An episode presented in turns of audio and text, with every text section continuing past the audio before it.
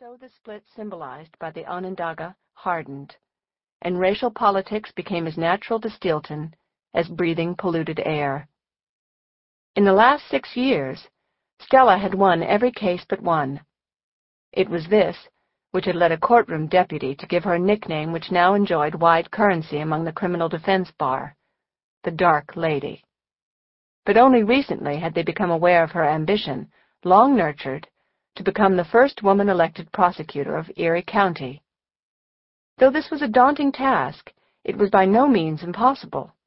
Stella was a daughter of the West Side, a young woman her neighborhood was proud of, an honor student who had worked through college and law school, had remained an observant Catholic, had not turned her back on Steelton and its problems as had so many of her generation, had already become head of her office's homicide unit. Stella was articulate, truthful, and genuinely concerned with making her office and her city better. She was attractive enough without being threatening to other women. With a tangle of thick brown hair, pale skin, a broad face with a cleft chin, and somewhat exotic brown eyes, a hint of Eurasia, which Stella privately considered her best feature. A sturdy build which she managed to keep trim through relentless exercise and attention to diet, yet another facet of the self-discipline which had been hammered into her at home and school.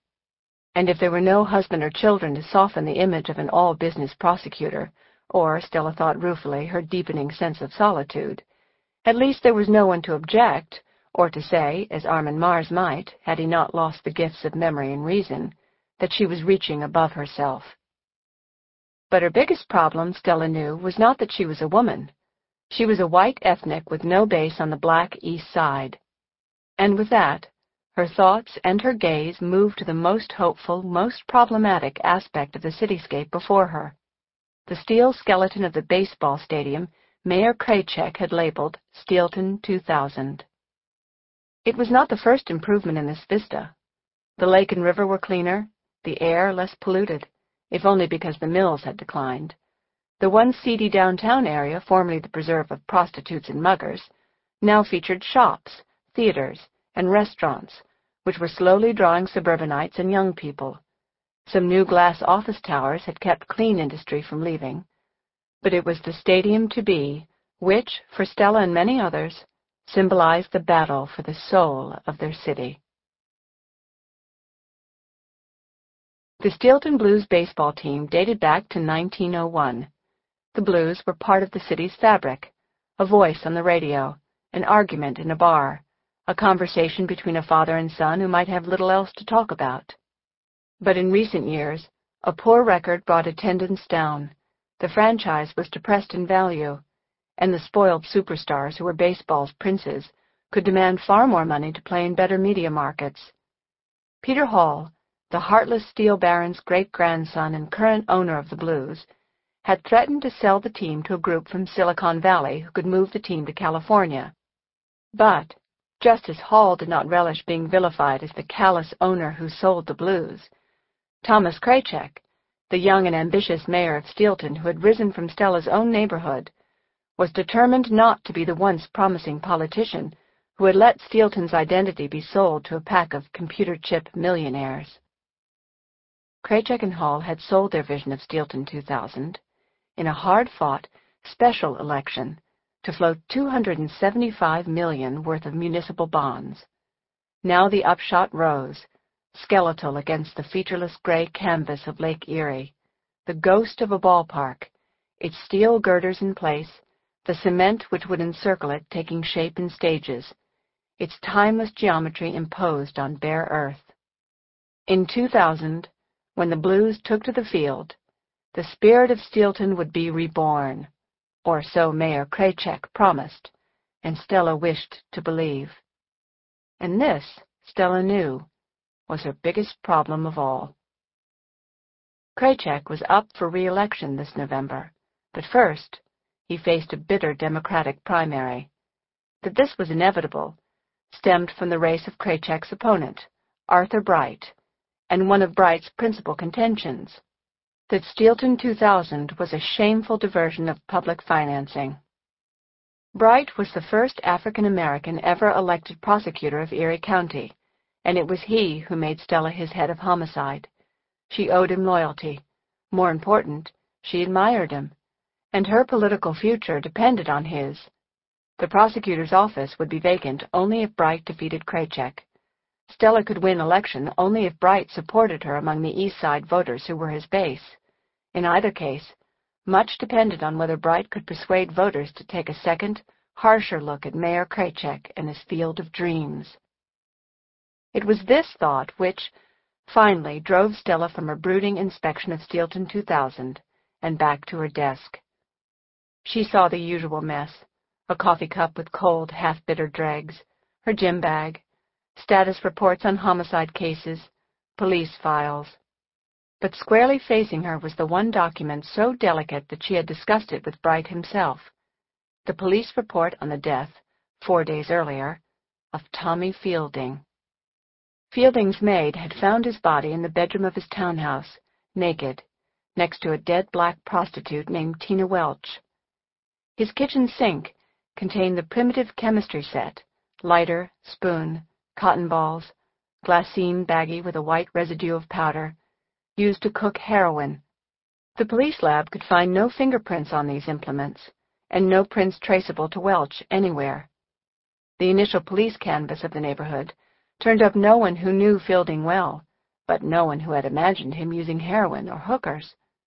His former wife, the mother of his only child, had, according to the police, been too shocked to be coherent.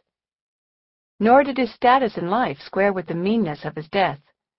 Fielding had been Peter Hall's lieutenant, an officer of Hall Development Company, and the project supervisor for Steelton 2000. I suppose, Bright had said in a sardonic voice right after he had told her she must be the one to handle the case. It's a welcome example of racial amity. Hands across the Onondaga. Black hooker teaches white executive to shoot up. How would that play in Warshava, Stella? Stella did not have to answer. Bright knew that most of her parents' generation and many in her own were so mired in bias that Tommy Fielding's death would merely buttress their suspicion of all blacks. Never mind that Arthur Bright had devoted much of his professional life to a relentless fight against drugs. Tougher enforcement, stiffer sentences, more education, better treatment facilities, all was lost in the neighborhood's deepest fear, that, should Bright become mayor, the blacks would take over Steelton for good. Finally, Stella replied, You could get some votes there, Arthur, if you could make them see past race. What they see, Bright answered wearily, is just another black man, the predator they cross the street to avoid. He leaned forward in his chair, restless. I'd run stronger in a dress. White voters can cast black women in a nurturing role like cook or nanny or housekeeper, at least if they're older and fatter than Tina Welch, sort of like Mammy in Gone with the Wind. I can find you the dress, Stella rejoined, but you'd better start eating. Her tone grew sharper. You've been fighting this for years now. Why all the self-pity? Bright frowned at Stella's tile floor. He was wiry, smooth-faced, much younger looking than his fifty years, and wire-rimmed glasses gave him a scholarly appearance. Polls, he said bluntly. I've got 90% support on the east side, less than 16 on the west side, and stuck there. He looked up at Stella. So how's your campaign? You've been very decorous, I'd even say ladylike, if I didn't know you better. But I hear you've been popping up among the ethnics, eating pierogi and giving speeches. Sensing where Bright was headed, Stella forestalled him with a smile. I am a lady, she responded, who wants to run for a law and order job, so I'm changing my name to Duke. Despite himself, Bright laughed. Duke Marz, he mused. How does old Duke feel about the death penalty? Still against, Stella answered crisply. Her distillation of Catholic teaching had its disadvantages, she knew. Among them, a stubborn consistency regarding what life meant that it was sacred for a fetus and even for a murderer. But it's the law in this state, she continued, so I'm bound to apply it fairly and judiciously, which is what I tell people on those grim occasions when they ask. If you run, Bright responded, they'll ask. How do you make a virtue of being a woman? And who votes for you on the East Side? The first question, though the easier, nettled Stella. Since I joined homicide, she answered, I've put 24 murderers in jail for life and three more on death row. My religious beliefs didn't stop me, and neither did my sex. Who's advising you? Dick Feeney, Stella responded, naming a veteran political consultant. Unofficially, I can't pay him yet, but there are other friends I talk to, people who know other people. I've lived here all my life, remember? Bright fell silent. The defensiveness of her tone underscored his silent message. Stella was an amateur.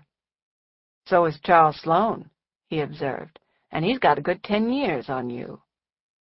Sloane was Bright's first assistant and oldest associate, a veteran black lawyer now positioning himself as Bright's political heir. That's about a thousand church socials, United Way banquets, and speeches to cops just waiting for his time to come. His voice grew soft. Charles is one of my oldest and most loyal friends in public life. And my core constituents in the black community, as loyal as they are, have taken to the idea of an African-American prosecutor. Support a white candidate over Charles, and some will say that I'm not as black as I used to be. We all run those risks, Stella answered, when we cross the Onondaga. Bright looked into her eyes. I need your help, Stella. Campaign for me against Kraychek. In Warsaw and on the west side. You've lived there all your life. Talk to your friends. His voice grew soft. I need you, and you need me to win. Suddenly Stella thought, she was not quite such an amateur. And if you do? No promises but I'll have a better idea how you'd fare in an election, and so were you. This was the most she could expect, Stella knew. A door left ajar which, if she refused, would be slammed in her face. I won't attack the stadium, she told him. Bright watched her face. I don't need you to. What I need is you telling your friends and neighbors you believe in me. Stella paused for effect and then gave the answer she had been prepared to give for months. Of course I will, she said with a smile. I was just waiting for you to ask. Now, on Sunday, Stella read the police report again. There were no signs of robbery at Tommy Fielding's house, or, in the first inspection of the bodies, of violence. It seemed that Fielding had eaten dinner before Welch arrived, leaving remnants of a ham sandwich and a beer. Tina's clothes were carefully folded on a chair, and the bedroom lights were low. In the drawer of Fielding's nightstand was a soft-core porn magazine, Black Beauties. Tina Welch had been autopsied at once. Coroner Kate Michelli had called Stella with her tentative conclusion that Welch was an addict and had died from a massive overdose. Not that this ruled out murder, Stella reflected, but a double homicide by injection would be quite a complex task. Pensive, Stella studied the work of the crime scene photographer. In their nakedness, as pitiful as the camera was pitiless, Fielding and Welch lay on the bed, Fielding with his eyes shut, Welch staring back at the camera. Welch appeared much older than her 23 years, evidenced by her driver's license. There were bruises of fatigue beneath her eyes, and her body, though slender, lacked muscle tone. Her skin looked ready to collapse upon the bone, the work of drugs and malnutrition. At thirty-four, Fielding looked younger than that, with slicked-back black hair and sculpted features, and his body appeared fit and well-muscled. Her telephone rang. The sound, on a Sunday, startled her. It was Nathaniel Dance, the deep-voiced chief of detectives. I have a homicide, he said. A big one. Reflexively, Stella answered. Never rains but it pours. It's Jack Novak. At first, Stella could not speak, but even in her disbelief, her rebellion against what Dance had said, the professional in her understood his call. Does Arthur know? she asked. Not yet. They say he's out campaigning on the way to a debate in your old neighborhood. I've been trying to reach him, but this is a message I can't just leave.